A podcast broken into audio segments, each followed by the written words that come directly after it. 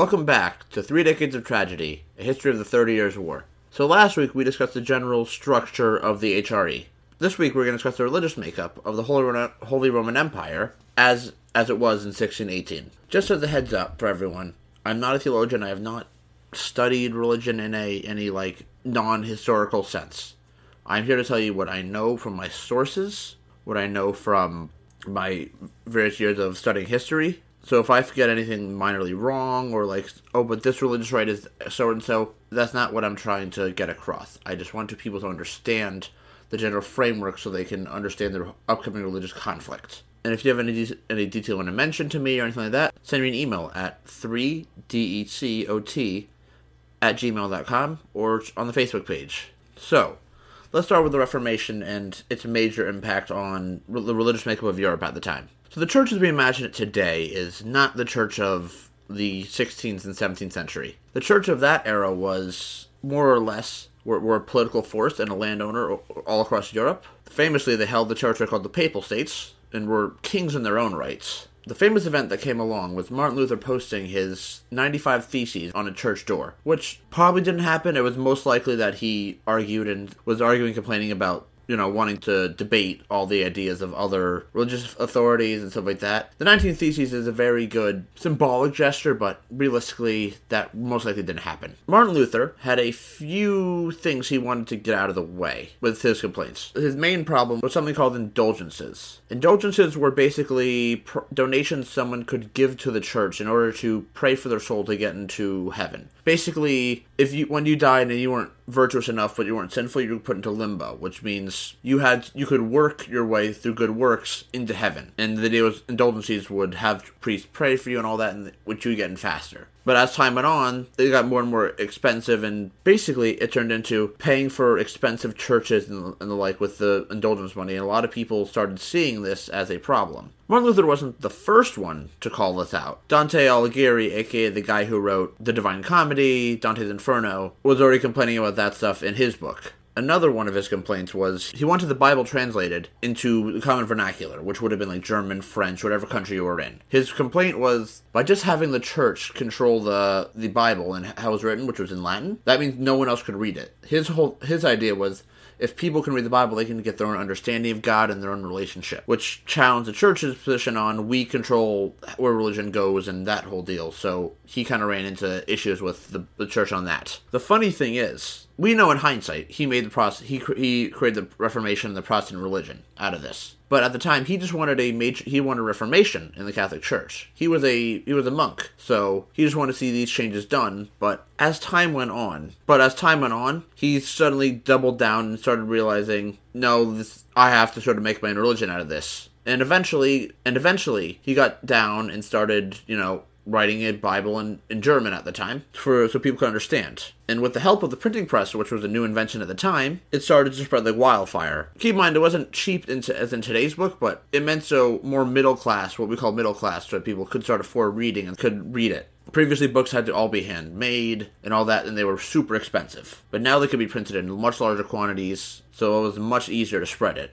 As the decades passed, up until the time our war starts, which is 1618, the Protestant religion and its various sects and cults eventually came into being over time. As one of the key components of Protestantism was the understanding of the individual relationship between God and the, and the individual, you didn't need a priest to mediate between you and God, in effect sure they were needed in the Protestant religions, but they weren't strictly necessary anymore. Basically, it splintered out and created a its own sort of minor sects, which you know we know a lot of them, you know, Baptists, Anabaptists, and all those various things came out of these original groups. Anglicans, another famous one. Eventually, the church was forced to respond to this, and they realized just persecuting Protestants would not be effective. They realized they had to take some of the complaints into account and deal with them, which was done through the Council of Trent in 1547 to 1563, which was called the called the Counter Reformation, and which I will detail in a later section. So just keep that in mind, but we will get to that. The end result of the Reformation in the Holy Roman Empire was it created a lot of strife because each prince could have their own religion. People were fighting each other and squabbling politically and, and, religiously over what is the correct religion. It got real messy and in many cases turned to violence. Eventually, it got to the point where the emperor had to step in and deal with this and try to create religious peace. He realized he couldn't subjugate the Protestants. There's too many of them, so he came up with something called the Peace of Augsburg in 1555, which is a very famous religious peace. In the words of the treaty, in order to bring the highly necessary peace to the holy holy empire of the Germanic nation between the Roman imperial majesty and the electors, princes, and estates. Let neither his imperial majesty nor the electors, princes, etc., do any violence or any harm to any estate of the empire on, on account of the Augsburg Confession, but let them enjoy their religious belief, liturgies, ceremonies, as well as their, their estates and other rights and privileges in peace. And complete religious peace shall be obtained by Christian means of amity, or under threat of punishment of the imperial ban. What this did was it allowed each prince or estate to determine what religion could be worshipped under their banner, what was their and what their official religion was. It was tenuous, but it led to a measure of peace on a temporary basis, although, as I will show later, there was plenty of tension boiling underneath the surface to create problems as it went on. But till the war, it roughly held out. Unfortunately, after that, the war kind of exploded, and before, I don't know, if people are going to accuse me of this, I don't favor any of these religions. And all the religions I listed and, and other various Christian faiths, they all committed war, what we call war crimes today. So they're all guilty of this stuff. So no one came out of this war looking good. I'll tell you that. Next up, we're going to cover the three main religions of the Holy Roman Empire, which was Catholicism, Lutheranism, and Calvinism. On the Catholic front, which we will cover first, we're not getting this. I'm not covering the general religious beliefs of them, but I'm going to more covering what the effects of the Reformation was, or the Counter Reformation was. The Catholic religion we know today, many of the basis of it comes out of the Counter Reformation. The, the Catholic religion of before was would have been different to uh, to us nowadays. The Counter Reformation, which, as mentioned before, was created through the Council of Trent in 1545 to 1563, was a major, which is an almost 20 year long debate and sort of series of reforms that try to deal with the issues that Protestantism created within Catholic territory and Europe in general. In the end, there's a lot of things that changed, but I'm going to focus on a couple main things that it did. The first thing it did was the creation of the Jesuits. You probably heard of the term Jesuits, like, I think, I I think Notre Dame or Notre Dame College is university, whatever, is a Jesuit school, which basically meant it's a religiously. It was created by Catholic educators, effectively. But the effect Jesuits were effectively a way to help better educate priests and make sure they were following the official doctrine of the church. Because previously, many priests would be corrupt, they'd be greedy, they'd take money, and the doctrine would be different. They were here to enforce the doctrine of the of the new Catholic Church effectively in order to strengthen the unity within the church. They spread across Europe over the decades leading up to the war, expanding into several different orders, including the confessionals, which, if you ever heard of confessors and stuff like that, this came out of that era.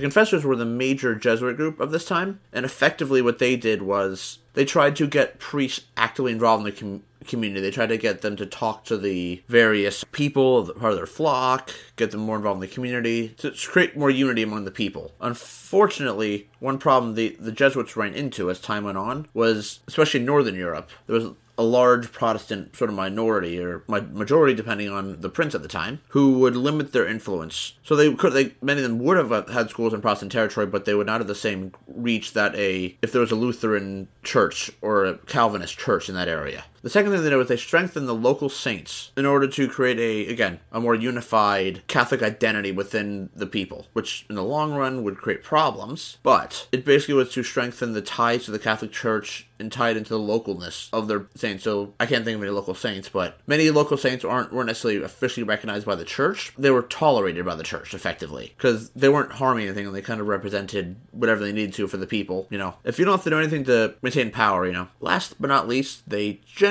just defined and strengthened the existing doctrine. I can't list any specific details, but effectively they, they tried to make sure there was a much more unified ideology among the Catholic Church in the face of a new Christian religion. In summary, the Catholic Church passed along a few major reforms in order to try to streamline and solidify their image against the new up and coming faith of the Lutherans and the Calvinists and some of the other minor sects of Protestantism.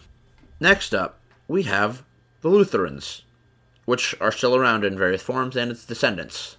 The Lutherans are named after Martin Luther, obviously, and they had a few major changes that they brought along. The first major change was they got rid of most of the Catholic ceremony except for the baptism and the Eucharist. The Eucharist, if for those of you who don't know, is whenever you go to like a mass at church, they give you the wine and bread, and it turns into the body and blood of Christ when you eat it, sort of thing. That's what the Eucharist is. So basically, they got rid of all the ceremonies and the such, and just was baptism and that. They also de emphasized the role of priests to a certain extent. The priest was now no longer the central conduit to God. The people could have their own personal connections to God, especially as they came to under- read the Bible on their own and come to their own understanding of the of the Bible and the New Testament and the Old Testament, I guess too. They also disagreed on, with the Catholic Church on the fact that they threw out the whole good works idea, which was good works were if you did good works in life and in the afterlife, you could earn your spot in heaven. The Lutherans believed that only God could judge you and and send you to heaven. So if you were bad, you were bad, and if you're good, and if you're good and deserve a spot in heaven, you you got into heaven. You could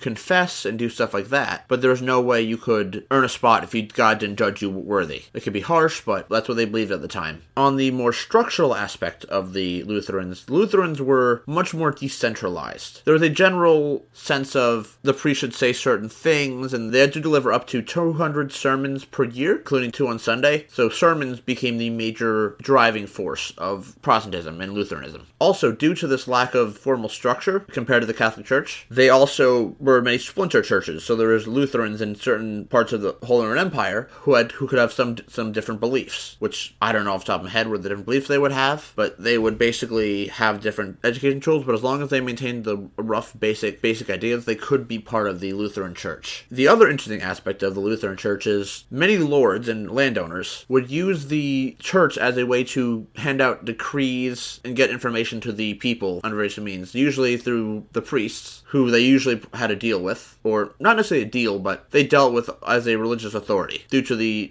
decentralized authority and there was no overhead pope for Lutherans. So the Lutherans, in summary, were a more loosely connected individualistic religion well individual individualistic in a in a relativistic sense compared to the catholics they had a completely different belief structure and for the most part the lutherans would live up north so n- northern germany i'll post a map on my website northern germany was mostly dominated by lutherans and what will come to be calvinists too unlike south roman empire which was mostly catholic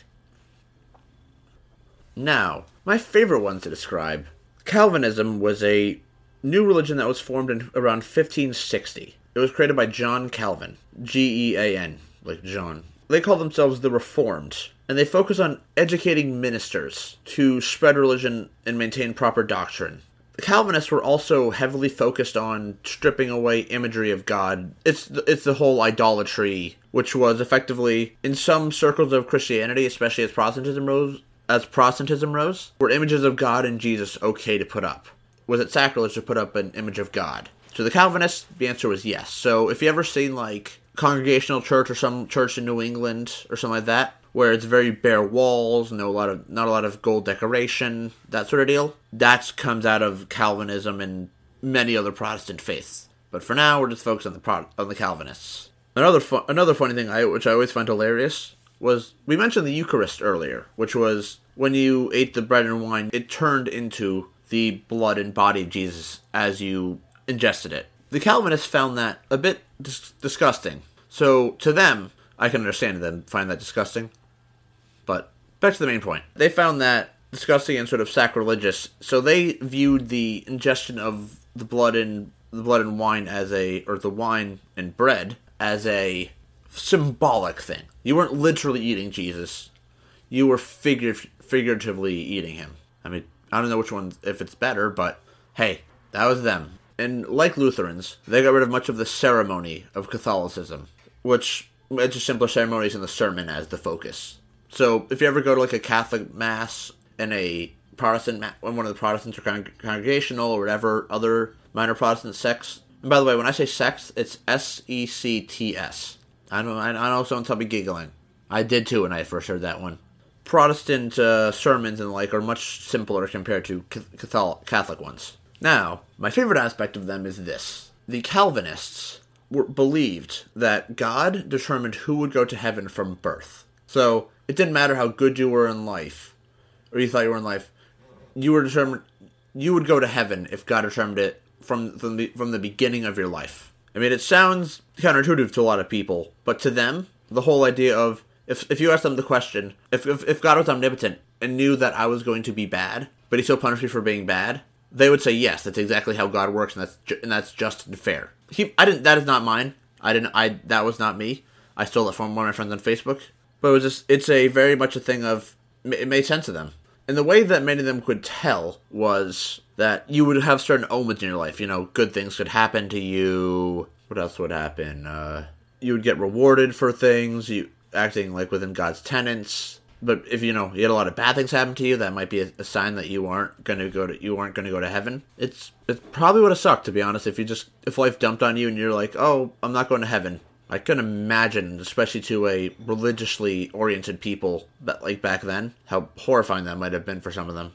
Another fun fact is Calvinists generally were c- converts from Lutheranism, not Catholicism. So the pipeline was almost Catholic, Lutheran, then to Calvinist and other Protestant sects. Just a fun little like, oh, it's they're not stealing from Catholics, they're stealing from Lutherans. And they also tended to focus themselves on cities and, co- and communities. So instead of being like a region, or they'd be like, oh, we're, we're going to be like the Kingdom of Bohemia, which we'll get to later, is like, oh, we're just going to make that like, we're going to make that Calvinist. No, no, no. What they would do is they'd pick like a city. For example, the most famous example of them is Geneva, which, if you've ever heard of the city on the hill, sort of that comes out of Calvinist belief of a holy city full of God's chosen people would, would create a holy society. Calvinism, in summary, was a much more you could say you say fundamentals, but it's not, you can't really be fundamentals if you're if they're a new religion. They were a much more strict and God fearing religion who were dip, separated themselves out from the rest of the religious by having predetermination as their belief.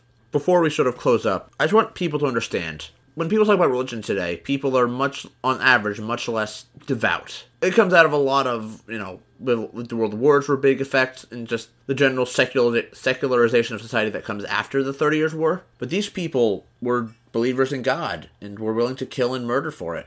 Realizing you're not going to go to heaven could could be a major blow. When when we go into the religious conflict and the war that's based upon religion, I just want people to understand that these people weren't being evil for the purposes of we got to shut them down. It's these people genuinely believed, at least at the lowest levels. Once you get to the higher tier of like leaders of countries and various kings, then we can start debating on politics and stuff like that. But at lower level, that was life for them.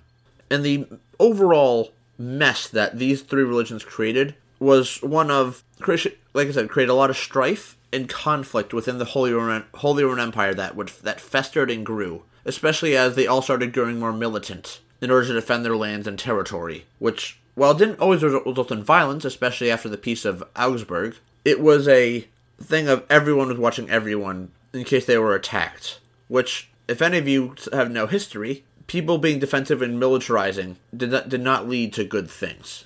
And this would eventually tear itself apart in the Thirty Years' War, which we will get to in a, in a, in a few episodes. So, I just want to say thank you for listening in, and please spread the word to any friends, family, people, people, people who are interested in history. I love, I, I just would love to teach more people about this war that is relatively unknown. You can check me out on three decades of tragedy.com. I have a Facebook page of the same name, and I'm on various podcasting locations. I will post a religious map of the Holy Roman Empire on the website for those of you who want to physically see it. And I ask you to please rate and review this podcast. I would love to see your opinions and see what people think. And next time, we will be talking about the Habsburgs, the ruling dynasty of the Holy Roman Empire, and all of their eccentricities. See you next time.